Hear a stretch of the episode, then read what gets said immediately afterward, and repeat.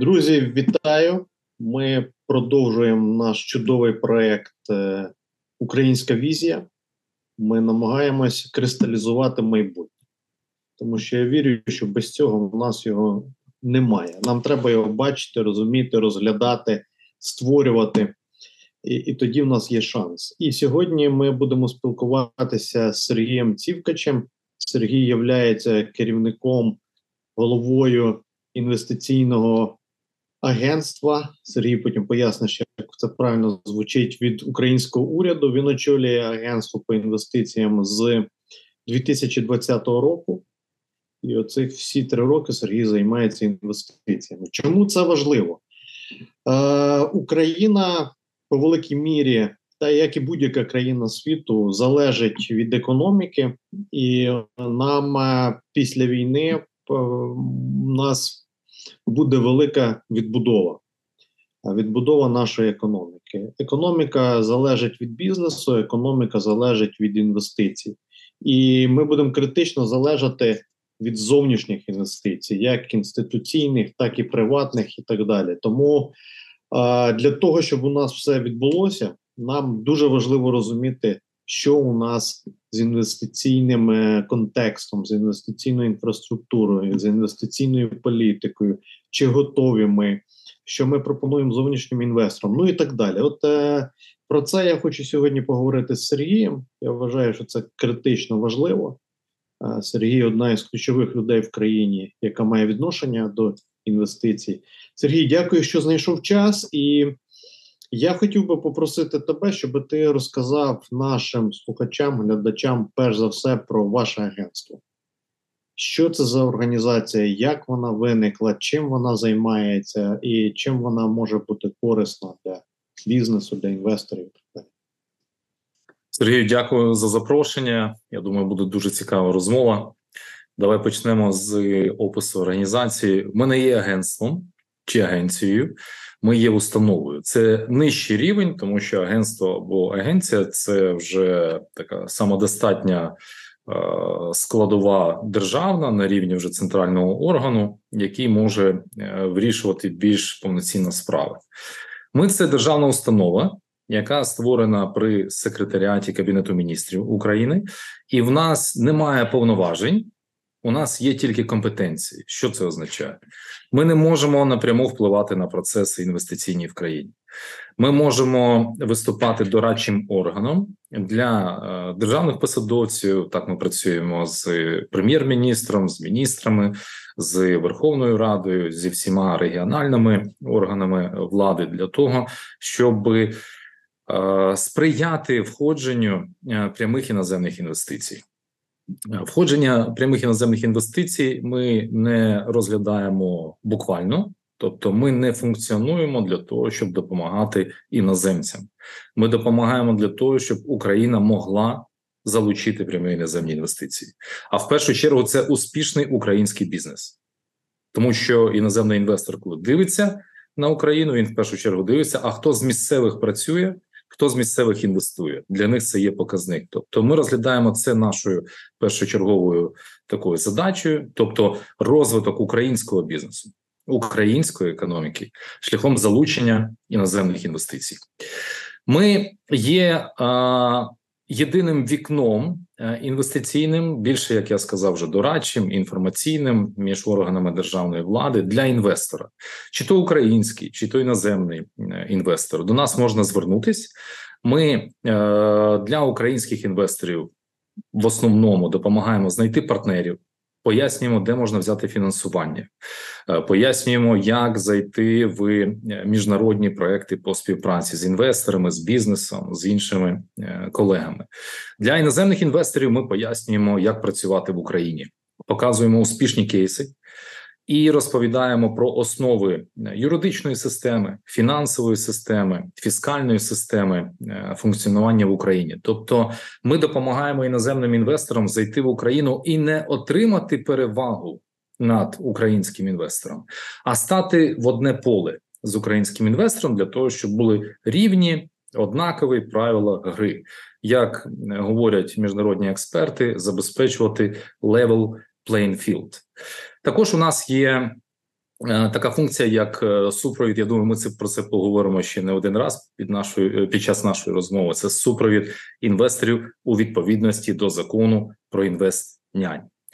Закон насправді набагато ширший. Це не про підхід е, інвестнянь, не про сам принцип. Закон про державну підтримку інвестиційних проєктів до 30% від капітальних інвестицій. Якщо інвестор український чи іноземний інвестує зараз тепер вже е, від 12 мільйонів євро. Раніше було від 20, тоді може отримати державну підтримку у вигляді звільнення від податку на прибуток до 5 років, звільнення від е, мита на обладнання, яке ввозиться в Україну. Можна отримати землю без аукціону та за е, пільговою ціною або безоплатно. І тепер. Уряд забезпечив і Верховна Рада можливість компенсації за побудову інженерних мереж. Це електромережі, це водогазопостачання, це дорога, це залізниця. В бюджет України на 24 рік вперше хочу сказати, закладено 3 мільярди гривень на такі проекти. Відповідно, перші інвестори, які зможуть подати заявки, Е, вони зможуть претендувати на таку компенсацію. І Це дуже добре, тому що ми будемо створювати нові робочі місця, додаткові робочі місця, розвивати кластерну економіку і е, також розвивати е, регіональний регіональний весь світ, який нас е, є в Україні, і ці проекти будуть сприяти для відбудови України станом на сьогодні. У нас є чотири е, заявки, які готові до подання по цьому закону. Це 500 мільйонів доларів США. Це одна іноземна компанія е, виробництва будівельних матеріалів і три українських компанії. Е, зараз Міністерство економіки напрацьовує систему підзаконних актів. Вона буде прийнята до кінця року та частково після нового року, і ці перші заявки будуть подані, тобто система запрацює.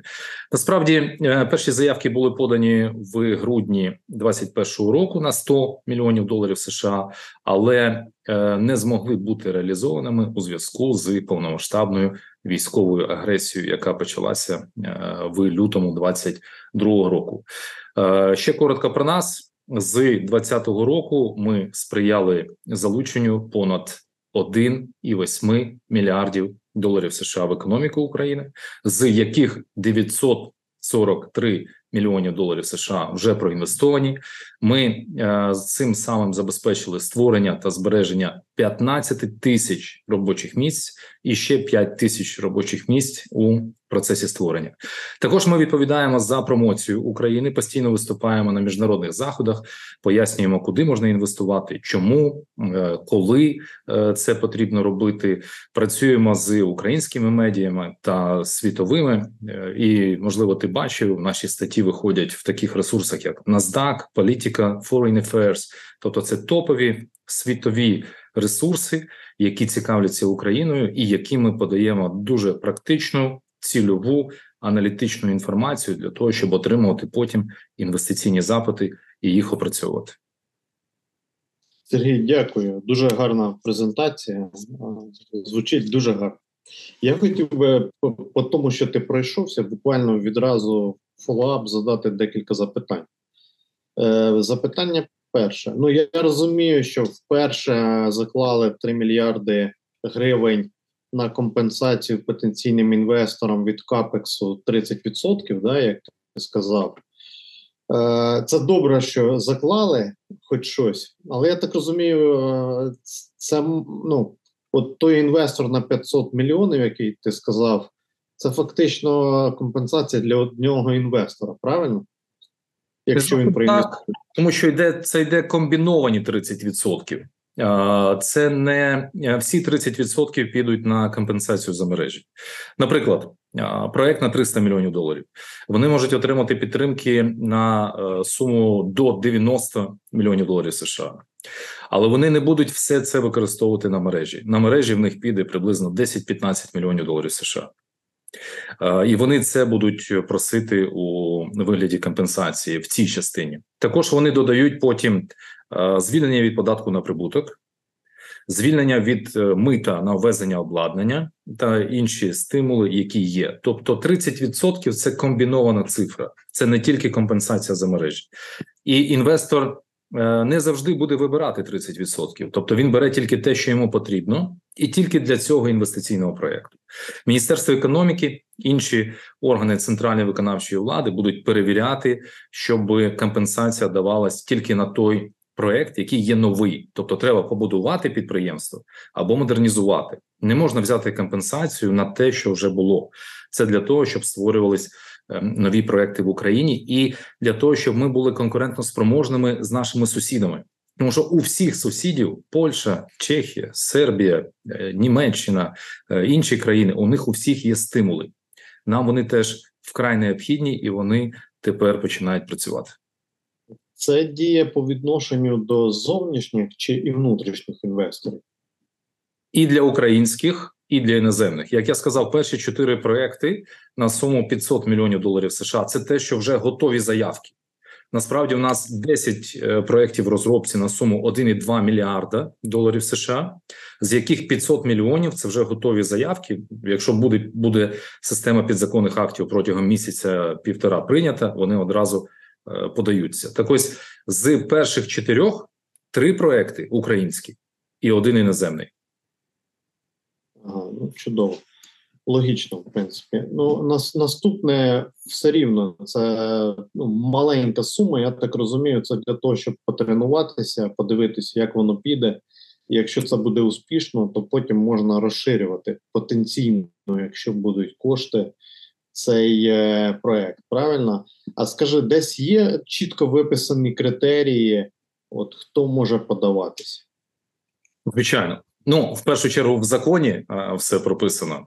А, в другу чергу є система підзаконних актів, яка працювала, але вона повинна бути зміненою, тому що зараз закон більш гнучкий. Президент підписав 12 вересня, 17 вересня 2023 року. Закон набув чинності, і відповідно тепер треба привести всі підзаконні акти у відповідність до змін. А зміни дуже цікаві і дуже практичні.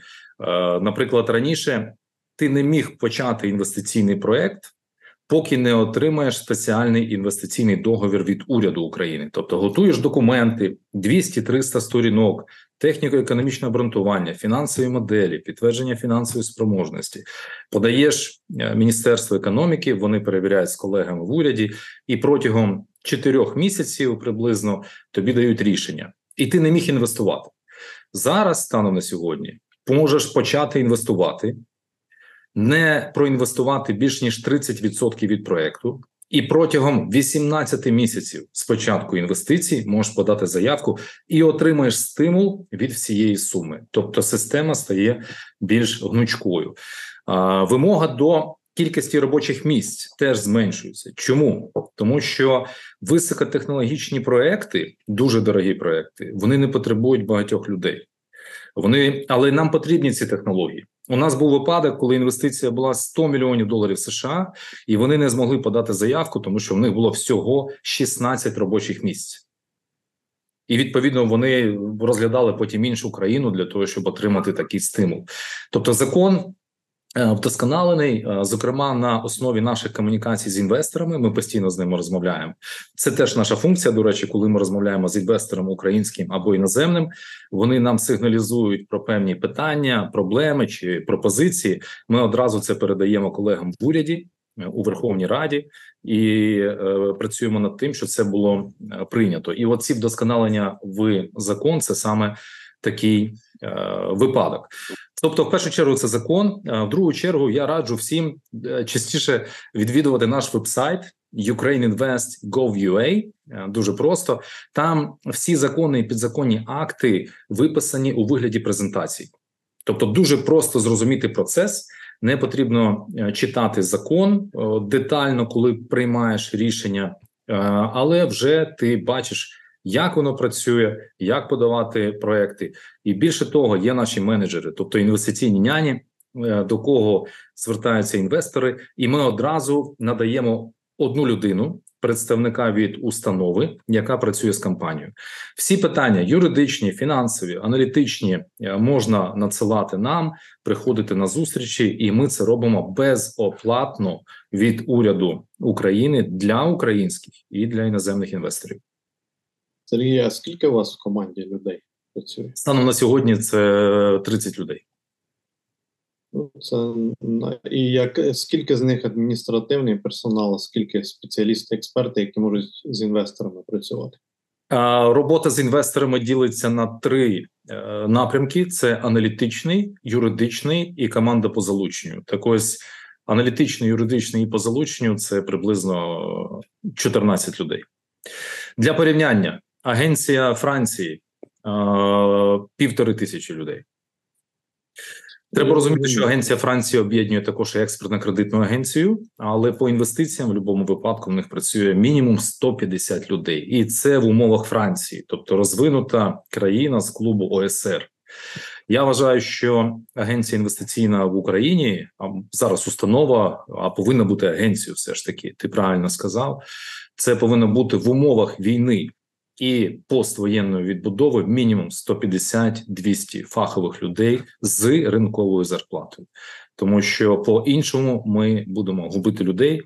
Люди отримують досвід, ідуть в інші установи, ідуть в донорські організації, і спроможність е, падає. Це до речі, розмова до е, і е, наших колег по уряду. Ми ведемо цю розмову до міжнародних партнерів і до українського бізнесового товариства, тому що є можливості, коли можна створювати спеціальні фонди, які можуть працювати і сприяти розвитку певних установ, які в свою чергу активно сприяють розвитку бізнесу. Да, е, я тобі дякую за цей introduction. Е, Це дуже цікаво, це дуже важливо, те, що ви робите. Дуже гарні наміри і ініціативи. Ну, зрозуміло, що я трішечки сумнівно ставлюся до подальших екзекюшена, бо ви залучаєте, приводите, а далі ж це все має реалізовуватися. І далі, як правило, е, у нас це все десь е, тоне, загрузає. Одне це закон, а друге це отримати, реалізувати і так далі. Ну, тим не менше, будь-які кроки в правильному напрямку, навіть якщо лежати просто в правильному напрямку, це вже добре. Ти знаєш, як е, каже Олексій Тимофієв, є у нас такий блогер, топ-менеджер. Він каже, що е, можна визначити, де пріоритети організації людини і країни по тому, де її ресурси. От е, те, що є 3 мільярди гривень, менше 100 мільйонів доларів, і ми по всьому світу робимо конференції. і Нам треба, от ми заявляємо, що нам потрібно там умовно 500-800 мільярдів інвестицій, а ресурсів ми туди даємо от скільки. Значить, це не пріоритет по великій мірі. Ну, це так. Сергій, е, ну, у вас класна робота, повністю підтримую, і це, це дуже необхідно робити. І я надію, що цей напрям буде розвиватись, команда буде рости, і ви будете ставати агенцією. І е, я хотів би поговорити з тобою про період війни. Україна почала організовувати там від імені уряду, від імені інших урядів, міжнародних організацій і так далі по всьому світу конференції. Rebuild Ukraine, Reconstruction Ukraine, Invest in Ukraine, багато різних конференцій. І це дуже правильно. Це дуже правильно, що ми вже починаємо говорити про майбутнє. Ми починаємо думати про майбутнє, навіть якщо ці конференції поки що ні до чого не ведуть. Навіть якщо на них люди просто е, розмовляють, я все рівно вважаю, що це дуже важливо, що це дуже правильно, щоб ми були в адженді і щоб ми почали вже цей дотик комунікації. От скажи, будь ласка, ти я так думаю, що там відвідуєш більшість цих конференцій як спікер, да? Як учасник, як спікер, і спілкуєшся з сотнями людьми. І в тебе є якесь вже середнє розуміння, а, який є інтерес до України з боку, перш за все, приватного бізнесу а, з різних країн світу. Можеш якось це описати? Чи є такий інтерес? Наскільки він великий, з яких країн більше, з яких менше? Просто поки що на рівні інтересу, не на рівні того, що вони готові інвестувати. От як виглядає ця картина? Спочатку відкоментую перше питання. відбудова України не може відбуватись за приватні кошти тільки. Це неможливо. Е, Я чув різні відсотки, там від 10 до 20, 30. е, А сума е, по оцінці Світового банку ще влітку була 411. Ми думаємо, це набагато більше: 700, 800, там трильйон доларів. Відповідно, ці стимули по закону про інвестнянь їх не можна використовувати для державних проєктів. Це тільки для приватних інвестицій, які будують грінфілди. Тобто нам потрібні заводи, нам потрібні підприємства. І знижується поріг для того, щоб малий середній бізнес теж міг брати участь. Декілька компаній можуть об'єднатись в проект і подати спільну заявку і отримати цей стимул. 3 мільярди гривень це те, що закладено для того, щоб почати систему. І я впевнений, що коли ми зможемо подати заявки, використати ці гроші на компенсацію, будуть створені підприємства, ці бюджети будуть збільшуватись пропорційно. Тобто, це перший крок, е, який іде. І треба розділяти е, розуміння інвестицій та фінансування по відбудові, тому що фінансування по відбудові це в першу чергу з моєї точки зору, я думаю, з твоєї і з усіх прогресивних, е, розумних проукраїнських людей. Це повинні бути російські активи, які повинні бути конфісковані, надані Україні, і ми їх повинні використати для того, щоб відбудовувати країну. Будуть міжнародні кошти, будуть певні українські кошти, і буде оцей приватний капітал. Е, який буде входити. Тобто, я не вважаю, що 3 мільярди це мало. Я не вважаю, що це е, станом на сьогодні є недоречно. Це абсолютно доречно для того, щоб стимулювати. Е, і це є перший дуже дуже е, позитивний крок. Але сама відбудова це дуже складний механізм. Я кажу, різні джерела фінансування, різні програми, різні адміністратори і різні проекти, які будуть відбуватись в Україні. Нам головне отримати довіру інвестора. Тому що коли приватний інвестор заходить в Україну як Kingspan, наприклад, і вони теж планують подавати заявку 300 мільйонів доларів США під час війни. Ми беремо цей кейс, ми його показуємо на кожній конференції. Тепер я переходжу до конференції, і із-за того, що вони вирішили інвестувати в Україну, ми зараз маємо мінімум 3-4 нових аналогічних запити, тому що спрацьовує конкуренція. Іноземні компанії починають дивитись на Kingspan і розуміти, що якщо вони заходять в Україну і вже починають готуватись до відбудови, значить вони можуть щось загубити е, конкуренти, якщо вони не будуть так само активно працювати під час війни, як Kingspan. і це спрацьовує. І оце те на що ми розраховували, і воно починає давати перші результати. Я маю надію, що ми протягом місяця зможемо оголосити нову. Е, інвестицію суттєву в е, виробництво будівельних матеріалів з одною з однієї з великих європейських компаній. Конференції е, дуже важливо тримати Україну на радарі інвесторів і бізнесу. Я скажу, що інтерес в 22 році, наприкінці 22 року, на початку 23 року, був дуже високий, але було дуже багато компаній, які хотіли надати послуги і продати свої товари Україні. Тобто, ми допоможемо вам відбудувати країни шляхом продажу наших послуг та товарів. І я радий бачити, що зараз ми втримали інтерес компаній, які саме хочуть інвестувати, тому що вони працюють вдовго. А компанії, які намагаються продати, е, вони вже більш акуратно дивляться, тому що вони не розуміють, коли це буде відбуватись, і це добре. Е, ми, як агенція, отримуємо приблизно 100, мабуть, запитів на місяць. Е, на співпрацю від міжнародних організацій, так ось з таких запитів, реальних інвестиційних, з якими можна продовжити працювати, 2-3. Але кожен запит треба відпрацювати. Треба зрозуміти, чи там немає чи є інвестиційна складова, і це те, чим ми займаємось. Я е, хочу підтвердити, що в 2023 році у нас більше інвестиційних запитів на грінфілди, браунфілди, тобто виробничі підприємства, ніж до початку війни. Однозначно. Багато причин.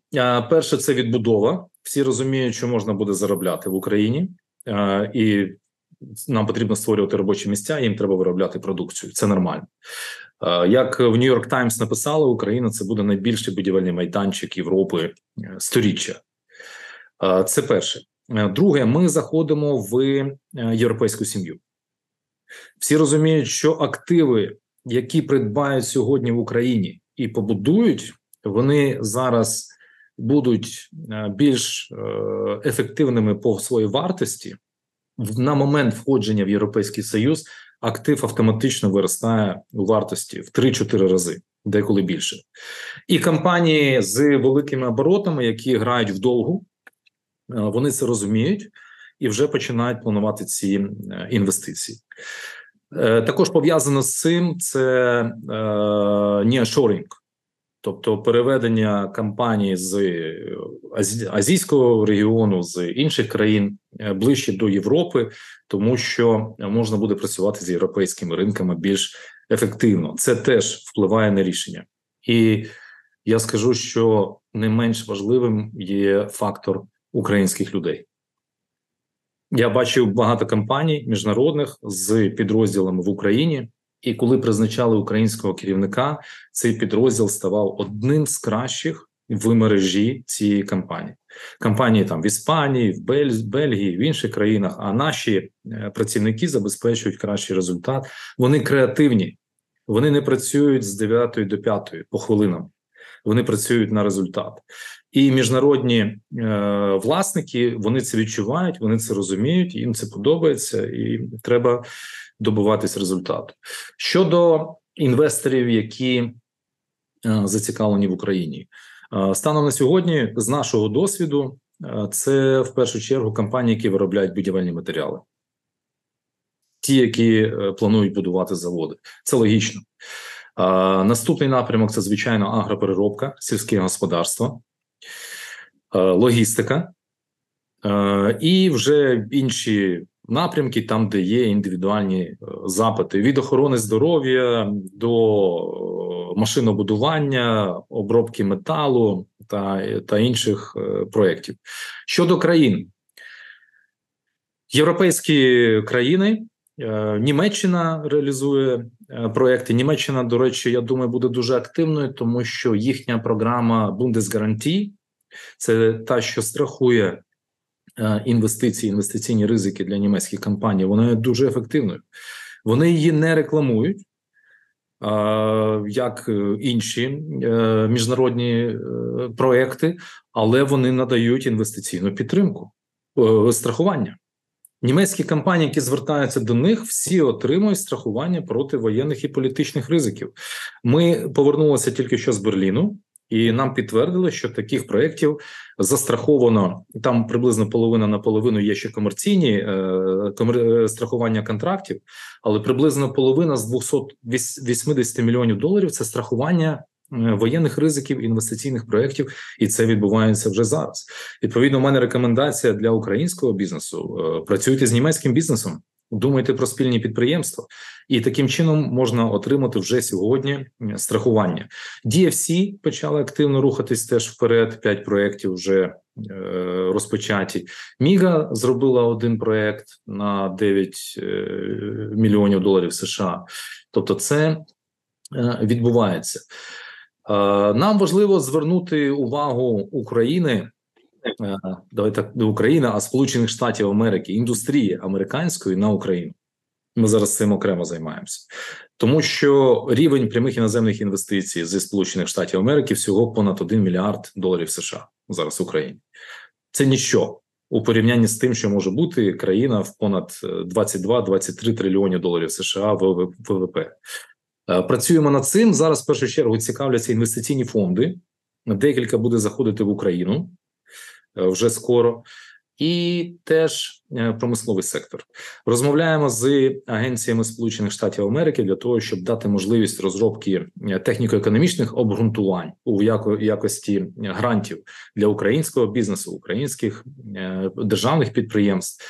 І це дасть можливість мати більший перелік інвестиційних проєктів з конкретними пропозиціями. У нас дуже багато ідей у нас мало конкретних пропозицій.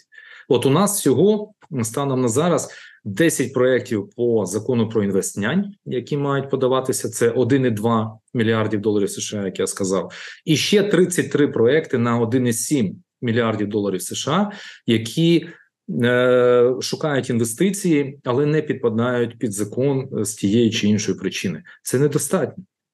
Нам потрібно сотні проєктів на десятки мільярдів доларів США, але це потрібно конкретні пропозиції і прозорі корпоративні структури, і дуже добре презентувати, вміти свій бізнес е, міжнародним партнерам. І тут ми партнери українського бізнесу. Звертайтесь, будь ласка, ми будемо це для вас робити. Сергій, е, це от дуже важливо. Ти зазначив питання або проблему. Це те, що бажаючі є. Навіть є бажаючі серед українського бізнесу, українських інвесторів. Проєктів нема, проєктів мало. І ти сказав про те, що тільки що люди не підготовлені з точки зору корпоративної структури, не пропрацьовані проекти, не вміння презентувати. Це величезна проблема для того, щоб нам прийняти сотні мільярдів інвестицій після війни в наступні 10 років. Нам треба мати цю підготовлену інфраструктуру, куди приймати ці гроші. Ми тотально не підготовлені. От як ти думаєш, що робити? Можливо, якусь національну програму з бізнесом. А можливо, ми разом можемо це робити. От як ти думаєш, чи є в тебе ідея, що зробити, щоб сприяти тому, щоб український бізнес був більш готовий? Комплексне питання. Е, нам буду намагатись дати коротку, коротку комплексну відповідь. Е, перше, дуже важливо мати е, таку платформу. Я думаю, що SEO Club тут може бути лідером в цьому процесі, в плані того, щоб зібрати бізнес і йому пояснювати. Звичайно, ми надамо повну підтримку і всі колеги в уряді. Але я не раз розмовляв з українськими підприємцями і питався, чому ви це не робите. Наприклад, у вас же буде можливість, якщо ви працюєте прозоро, якщо ви працюєте е, технічно і надаєте проекти міжнародним інвестфондам, наприклад, private equity funds, тобто це, це ті фонди, які інвестують в акціонерний капітал. У вас буде доступ до фінансування. Ви зможете отримати партнера. Вони говорять: а якщо мій конкурент буде сплачувати менші податки шляхом використання незрозумілих там якихось варіантів співпраці з місцевими бюрократами, я не говорю про центральний рівень, десь там на місцях, то навіщо мені ці гроші? Я тоді все рівно не буду стільки заробляти, скільки він. Це все повинно базуватися з верховенства права, все ж таки. Е, базова річ, але вона дуже важлива. Коли буде верховенство права і однакові умови ведення бізнесу для всіх, тоді ми переходимо до етапу, коли е, всі конкурують за кращі гроші. Е, це пов'язані процеси, але вони можуть іти паралельно. Звичайно, я знаю, президент України дуже в цьому зацікавлений. Прем'єр-міністр, всі основні посадовці. Треба, щоб це дійшло до бюрократів на місцях.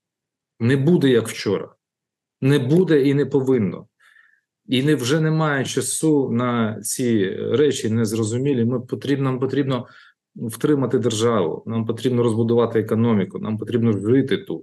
От поки вони це не зрозуміють, а я думаю, що це вже підходить до тієї точки, коли вже всі зрозуміють е, на цих е, середніх рівнях, і е, тоді нам треба перейти до корпоративної. Системи роботи з інвесторами, що можемо зробити? Дуже багато є донорських програм, вони роблять якісь свої частини. Е, я думаю, що це можна робити більш скоординовано, і тут, от клуб може виступати, інші колеги можуть виступати як замовником того, що потрібно. Е, також є міжнародні е, організації, про які я згадав, наприклад, Сполучених е, Штатах Америки. Це US Trade and Development Agency. Це та сама грантова програма підтримки, яка може надаватися для техніко-економічних обґрунтувань саме проєктів. Що потрібно? Потрібно надіслати нам одну сторінку опису проєкту, але це не може бути ідея. Це не може бути бачення, що можна зробити, і це не може бути проект кампанії, у якої обіг річний, наприклад, 2 мільйони євро, а проект на 2 мільярди євро. Треба розумно підходити до цих е, процесів. Якщо у вас є кампанія, ви хочете збільшити її виручку в два рази, в три рази, це нормально. Але ви не можете написати проект, який збільшує в сотні разів, тому що ніхто не повірить з інвесторів, що це е, можливо. Оці маркери ми спільно можемо подавати бізнесу, розповідати. Це повинен бути постійний діалог, і потім, використовуючи нас, е, можна забезпечувати написання таких проєктів. Під час війни я вважаю, що такі проекти повинні отримувати грантову допомогу в нормальних умовах. Ніхто в принципі не любить фінансувати такі проекти, тому що якщо компанія не може забезпечити написання проекту, значить вона не спроможна на його реалізацію. Але так як українські компанії потрапили в ситуацію, коли немає доступу до фінансування, розірвані ланцюги постачання. Є проблеми з е, партнерами закордонними, які скасовували угоди і контракти на придбання продукції з України у всіх важких умовах. Я вважаю, що ми можемо забезпечити пул коштів і прозору систему з критеріями по відбору компаній, яким можна допомагати е, напрацьовувати такі проекти. Дякую, Сергій. Ну підсумую те, що ти сказав, що для того, щоб ми були здатні приймати інвестицій з усього світу, нам потрібний системний комплексний підхід. Це не може бути так, що підготувалося три десятки підприємців і все поїхало. Це загальні правила гри, рівні правила гри, коли державні інституції, правоохоронні органи, суди функціонують правильно. Тому що ну я розумію, про що ти кажеш коли я розумію так, для того, щоб мені прийняти іноземні інвестиції, мені треба повністю стати білим і прозорим. А стану білим і прозорим, буду не дозаробляти, мої конкуренти обійдуть. А я не можу повірити, що вони будуть грати в ту саму гру, бо в нас гнила правоохоронна система. Вони домовляться. Оце е, гра називається лус-лус. Тому тут звичайно комплексний підхід. Е, Сергій, скажи, коли ти спілкуєшся з потенційними заінтересантами, іноземними інвесторами і країнами, вони тебе запитують: а де ж в Україні цікаво, які сектори, які сегменти, куди б ти їм порадив піти? От вони в тебе так запитують. Ти що їм кажеш? Які в нас ключові напрямки, сегменти або індустрії? Мене трошки хвилюють, коли я отримую такі запитання від інвесторів тому що це Я може означати, що коли вони не е, цільові, тому що інвестор він може бути або стратегічним, або портфельним, да, там, або там е, фінансовим. Тобто, якщо це е, інвестор стратегічний, він знає прекрасно, де він працює. Це будуть тільки будівельні матеріали або тільки агропереробка. Вони підійдуть до нас і скажуть, де мені побудувати завод. Оце конкретний запит, який ми любимо в Ukraine Invest. Ми розуміємо, що це конкретний інвестор. Якщо це фінансовий інвестор, він теж може бути спрямований тільки на певні сектора. Інвестор, який фінансово е, сприяє розвитку сектору, наприклад, е, нерухомості, він не піде в охорону здоров'я, тому що він не знає специфіку. Тому ми завжди просимо дати нам більш вузьке спрямування. Якщо говорити про те, де ми бачимо перспективу, я не знаю жодного сектору економіки України, який не має перспективи або не потребує інвестицій. На жаль, або дякуючи такій проблемній ситуації, але вона є, і інвестиції потрібні всюду. Я хочу сказати, що нам треба запустити однозначно, тому що приватні проекти е, в агропереробці, сільському господарстві вони будуть відбуватися. Нам дуже важливо перезапустити систему охорони здоров'я. Е, і залучити інвестиції туди, включаючи реабілітацію. Це повинно бути системно, це повинно бути на основі державно-приватного партнерства. Е, досвід Туреччини, досвід інших країн показує, що останнє обладнання найновіше, найсучасніше можна використовувати, якщо ми зробимо таку систему. Зараз іде вдосконалення законодавства у Верховній Раді. Міністерство економіки теж працює з колегами для того, щоб зробити систему державного приватного партнерства більш е, простою і гнучкою. Що ми бачимо по концесійним угодам? Е, мабуть, два проекти, які можна згадати з 100, е, які є там приблизно в переліку, це Q-Terminals і Rizoil, які були і які дійшли до певних результатів, там стадія підписання і стадія реалізації, як у Різойл. Але державне приватне партнерство повинно бути основою відбудови України, тому що це спеціальні інвестиційні механізми, де держава бере на себе теж зобов'язання, і інвестори приватні в першу чергу будуть очікувати такі механізми, тому що е, все рівно вони будуть е, переживати за інвестицію після нашої перемоги. Буде перехідний період, і треба надавати е, такі, такі переваги. Е, машинобудування агротехнології. Е, це те, на що треба звернути увагу, і можливо не на часі говорити, але це буде суттєва складова. Це туризм, тому що кожний після нашої перемоги захоче приїхати в країну, яка змогла себе захистити. На жаль, багато людей будуть е, їхати на місця, дивитись, де це відбувалося. Це не самі веселі речі, е, але люди будуть приїжджати і витрачати гроші в країні це теж бізнес, і про це треба думати, як нам забезпечувати таку мережу, зокрема. Ну, я думаю, так само мілітарі дуже мілітарі обов'язково так. І не тільки... dual use, як говорять, подвійне використання. Тобто, це військові, е, це продукція, товари, які можуть використовуватися як військовими, так і в промисловості. Тут е, мілітарі, ну, по-перше, у нас масштабна війна, тому воно в нас і так розвивається. І мілітарі часто стимулює і тягне за собою всі інші індустрії. Та по-друге, тренд глобальний геополітичний на те, що у нас е, е, іде гонка озброєнь по всьому світу, бюджети збільшуються, і це точно буде тривати довго. Тому мілітарі це той сектор, який може бути одним із драйверів мілітарі тек, я би сказав.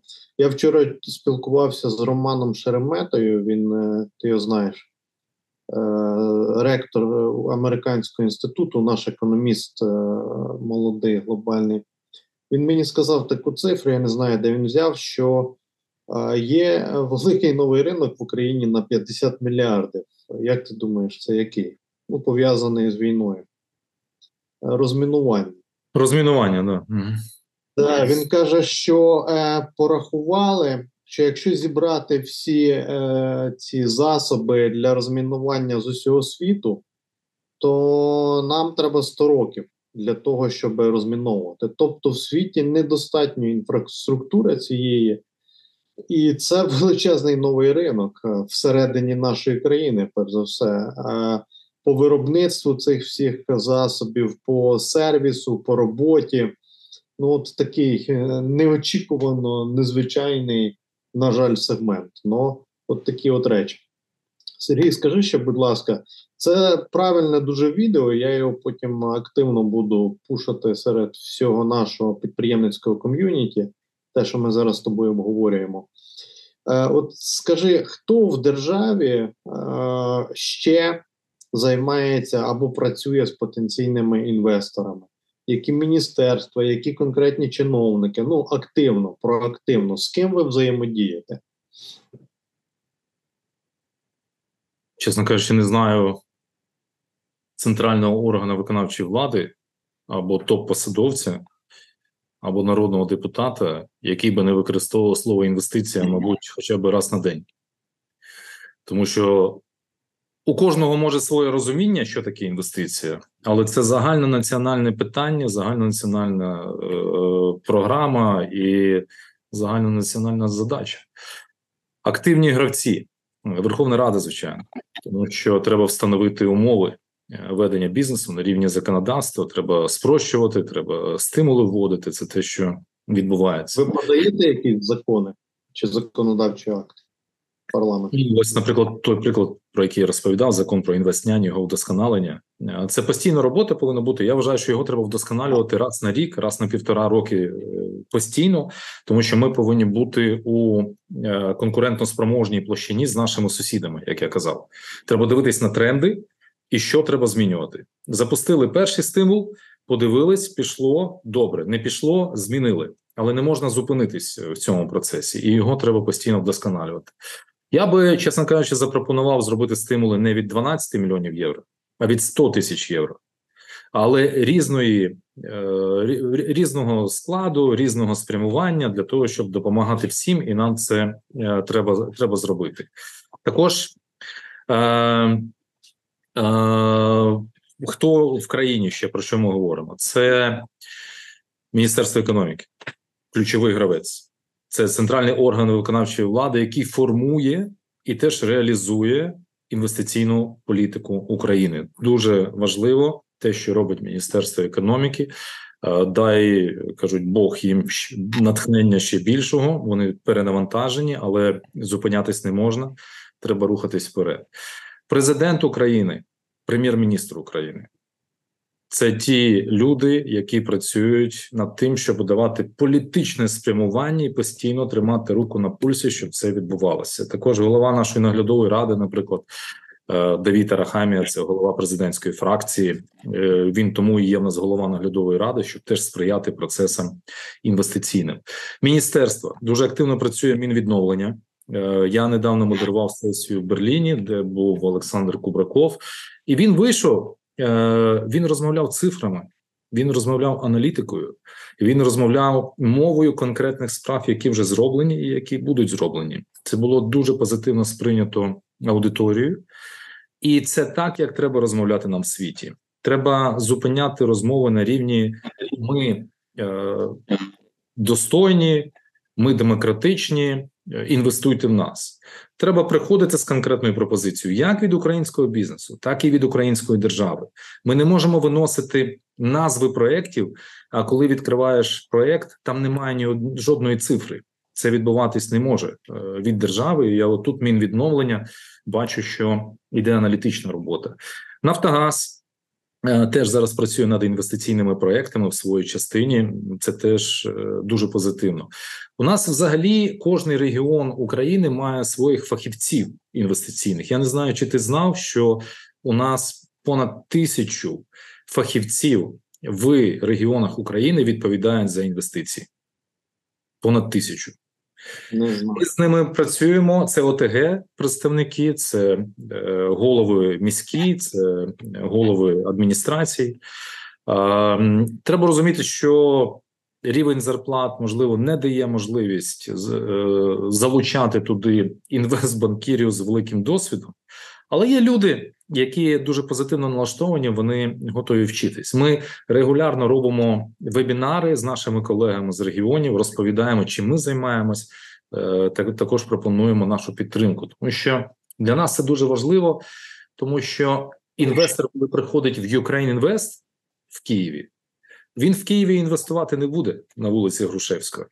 Він піде в Черкаси, він піде в Кіровоград, він піде в Львів, він піде в Луцьк, і ми тримаємо цей контакт з колегами для того, щоб передавати їм просто інвестора. Це е, гра командна, це як футбол. Тобто, треба передавати один одному пас, але ти повинен бути впевнений, що твій партнер по команді прийме цей пас, і він цей м'яч не загубить. Відповідно, треба тримати е, оцей спільний. Е, механізм е, по супроводу інвесторів, і всюди повинен бути один е, рівень підтримки інвестора. Тобто, це комплексна робота. Всі говорять про інвестиції. Давай підсумуємо. Не всі розуміють, як це зробити, але нам треба переходити до того, щоб в країні була здорова конкуренція між відомствами і між регіонами за інвестора. Тобто інвестицію отримує той, хто краще працює з приватним інвестором, і це повинно бути прикладом для інших, а не навпаки. Дякую, Сергій. Е, скажи, а у вас є якась база проєктів публічному доступі, які ви надаєте потенційним інвесторам, чи от щось в такому плані? У нас є проекти, які ми можемо показувати публічно. Вони знаходяться на нашому аналітичному ресурсі. Він називається Ukraine Invest Guide. Можна в Google зайти, написати Ukraine Invest Guide. Там інформація про регіони України, про сектора економіки і про певні інвестиційні проекти, які нам дали згоду на те, щоб ми їх там опублікували. Тобто вони шукають інвестицію. Також у нас є перелік, як я сказав, з 33 е, проєктів, які лежать у нас в конфіденційному режимі. Деякі з них є на сайті, деяких немає. Відповідно, коли звертається інвестор, і ми бачимо, що він підходить під цей критерій проекту або під категорію, ми звертаємось до української компанії, питаємо, показуємо, хто звернувся, і чи вони е, мають бажання з ними продовжити діалог. Після цього ми їх зводимо е, разом, вони спілкуються. А ми залишаємося таким е, партнером, який допомагає реалізувати проект до кінця. Дякую. Е, тепер таке питання. Дивись, ми виїжджаємо і виступаємо на міжнародних конференціях.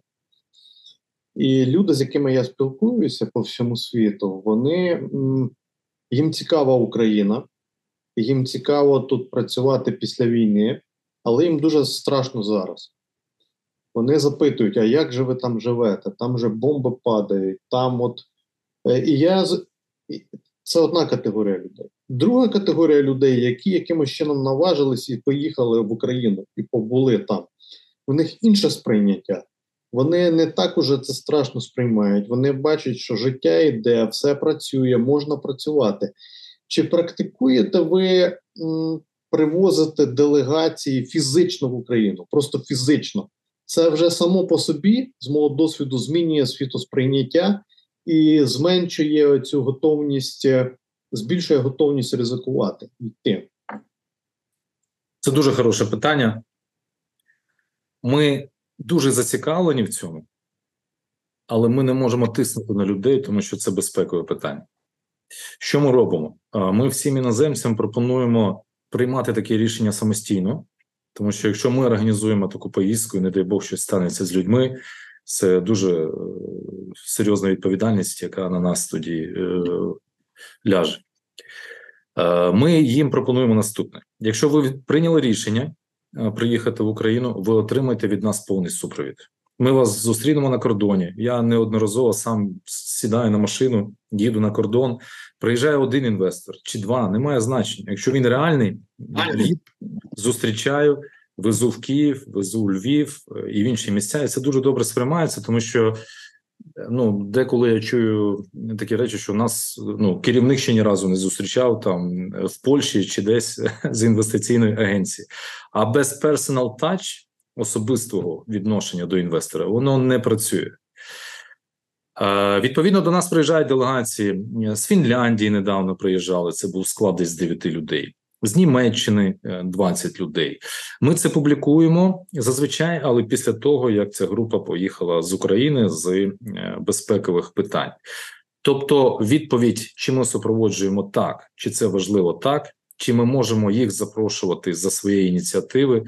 Е, ні, тому що безпекові питання, але ми їм пропонуємо повну підтримку, якщо вони такі рішення приймуть, і ми радимо, звичайно, приймати такі рішення.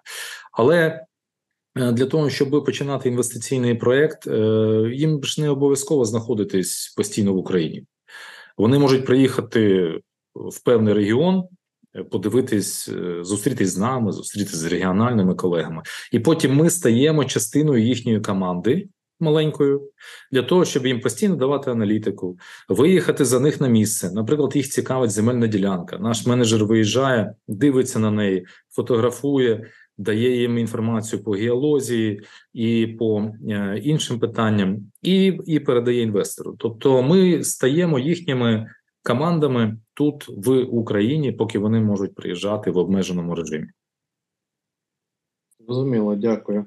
Е, скажи, от, е, наприклад, е, з'явилась компанія з Німеччини, яка каже: Ми бачимо перспективу, ми хочемо побудувати будівельний завод, будемо виробляти там вікна.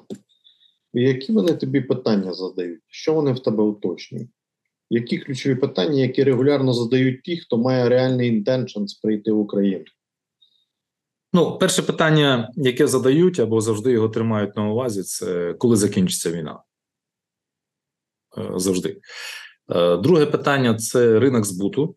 е, зрозуміти, хто залишився в Україні, хто ще це виробляє, хто сюди постачає. Чи може це бути імпортозаміщення, чи вони будуть конкурувати з українськими підприємствами, і що саме виробляють підприємства, які є вже є в Україні, яка якість, як вони зможуть балансувати свою участь на ринку України?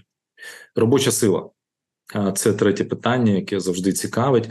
І я побачив позитивну тенденцію. Наприклад, е, перші заводи по будівельним матеріалам, які вже почали планування в 2022 році, це Львів. Е, наступні проекти вже дивляться на Київ і Черкаси. Зараз ми їм надаємо інформацію про земельні ділянки. Маю надію, що скоро це буде оголошено. Чому? Тому що вони, по-перше, вже розуміють, що буде конкуренція за робочу силу якщо всі будуть е, на заході України. А по-друге, вони розуміють, що дуже велика частина відбудови це схід України, і вони хочуть економити на логістичних е- частинах для того, щоб менше витрачати часу і грошей для того, щоб постачати таку е- продукцію.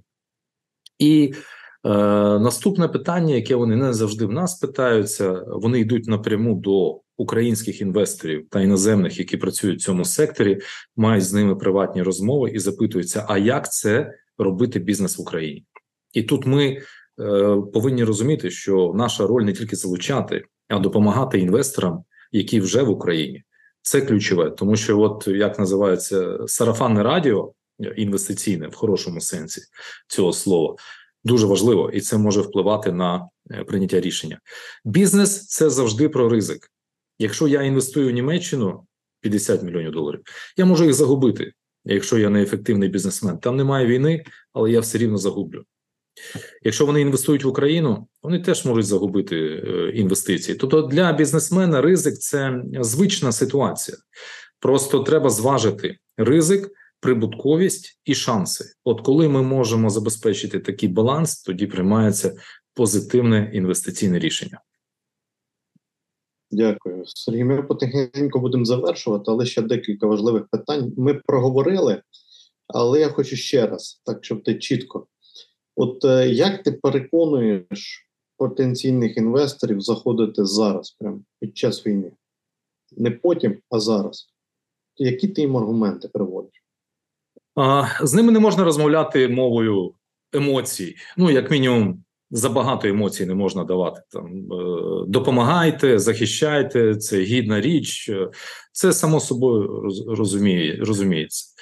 З ними треба розмовляти мовою прагматизму з елементом емоцій, і, і це є. Що таке прагматизм? Е, наприклад, коли ми говоримо про greenfield. І інвестор каже: Ну, у вас незрозуміла ситуація. Я не знаю, коли мені заходити, чому мені заходити, і як мені прийняти це рішення. Ми йому показуємо знову ж таки інформацію про ринок збуту, про пошкодження, скільки потрібно буде конкретних матеріалів. Тобто, ми не говоримо про те, що е, там зруйновано майже вже скільки 200 тисяч е, будівель адміністративних та приватних будівель там або пошкоджено в Україні. Ми говоримо скільки потрібно цегли, вікон, скла для того, щоб забезпечити відбудову. Тоді він собі розуміє, скільки він може виробляти, яка потрібна інвестиція. І знову повертаючись до ризику, е, ми беремо питанням ризику. Ми кажемо, ми розуміємо про ризик, але у вас є ризик не зайти в Україну, тобто потенційно щось з вашою інвестицією буде не так, але у вас є інший ризик. Ви можете загубити свій прибуток. Тому що Greenfield проект це мінімум 12, 18, можливо, 20 місяців планування тільки. А якщо подивитися по вартості, скільки треба витратити на цей час е, на на, на планування, це може бути менше 1% від капексу інвестиції. Закінчується війна, починається етап планування. Коли ви зможете побудувати своє підприємство? Через 2-3 роки. А інші підприємства, які вже почали планування зараз, вони ж побудують одразу. Відповідно, ви загубите потенційно частину ринку і частину свого прибутку. Це ваш ризик. У вас є ризик інвестицій, але у вас також є ризик загубити свій прибуток, тому що знову ж таки відбудова, членство Європейського союзу і інші питання, які я е, про які я вже говорив в плані перспектив України, чому тут треба працювати і тут будуть працювати.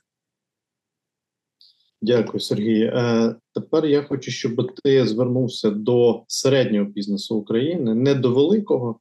Я думаю, що великий справиться не до дрібного, а саме до середнього, е, який повинен бути отримачем цих приватних інвестицій, партнерів і так далі. От як що би ти їм порадив, стріклі порадив зробити, як підготуватися, або як себе по-іншому вести?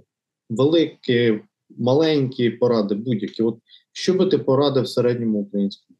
Що робити? Як ну, готуватися? В першу чергу не розочаровуватися. Дуже часто буваю на е, заходах українських теж на зустрічах і відчуваю е, несприйняття е, деколи державних ініціатив.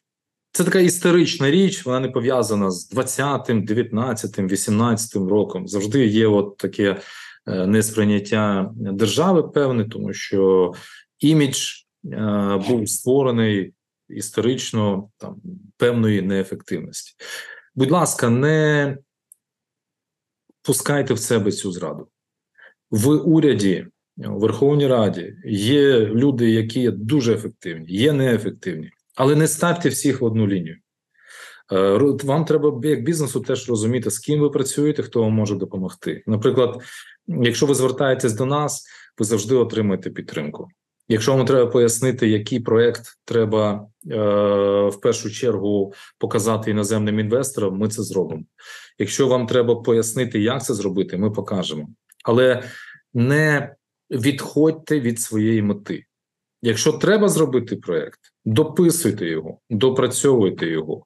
Інвестиції це не просто, це не інвестиції в е, грошах, як кажуть, в чемодані, да, щоб передали. Інвестиції це технічний процес, це фінансовий процес, і над цим треба працювати. Я хочу сказати, що малий середній бізнес він в пріоритеті Ukraine тому що дійсно великий бізнес він має свої, своїх радників. Він сам розбереться. Якщо наша потрібна підтримка, це ми теж забезпечимо. І зараз ми працюємо над такими проектами. Е, наприклад, як аналіз е, перспектив створення інвестиційних фондів спеціальних е, для малого середнього бізнесу. Цю програму робимо з програмою ООН і потім будемо пропонувати уряду України і країнам G7 е, виділяти спеціальні кошти на такі інвестиційні фонди саме для малого середнього бізнесу. Але знову ж таки, вам треба вміти показати свій проект. Звертайтесь, е, співпрацюйте. Ми завжди відкриті до спільної роботи на результат. Дякую. І останнє питання, оскільки ми про візію про уявляння майбутнього, а це дуже важливо з моєї точки зору. От намалюй картинку інвестиційно привабливої України. Вона яка? От ми пішли в майбутнє, неважливо наскільки. І там Україна е, інвести... найінвестиційно привабливіша в Європі. І до нас ідуть інвестиції з усього світу. Як це виглядає? Якою має бути ця Україна, щоб так сталося? В ідеалі. Верховенство права. А тут я порівняю е, так, щоб зрозуміти, як в дружній такій розмові. Е, приїжджаєш в місто, і в місті є два готелі. Ти заходиш в один готель, на реєстрації нікого немає. Двері брудні, ліфт не працює, пішов поїсти, тобі дали вчорашній борщ, а гроші платиш за готель. Ідеш в інший готель, там все працює як годинник. Ти не помічаєш персоналу, але якість послуг вона є такою, якою тебе знов притягує в цей готель. Тобто, це означає, що менеджмент, тобто управління державою, є дуже або як готелем ми сказали, є дуже ефективним. Нам треба забезпечити другий варіант. Інвестор який приходить в Україну, в першу чергу український інвестор. Давай говорити відверто. Ми повинні працювати для українських компаній. Україна це е, країна талановитих людей, і ми маємо дуже серйозні перспективи конкурувати зі всіма країнами. Просто треба перейти оцей етап. Так ось український інвестор повинен отримувати підтримку і розуміння на кожному рівні державної влади. Також треба мати і до себе вимоги.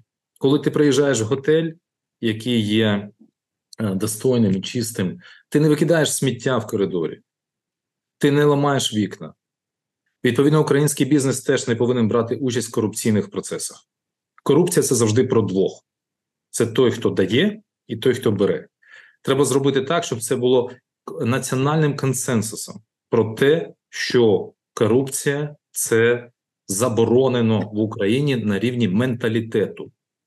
Я не бачу українців, які би приїжджали у Великобританію, Сполучені Штати Америки і інші країни розвинуті, і е, там не були ефективними. Чому в нас так відбувається? Чому ми можемо в себе вдома дозволяти такі речі?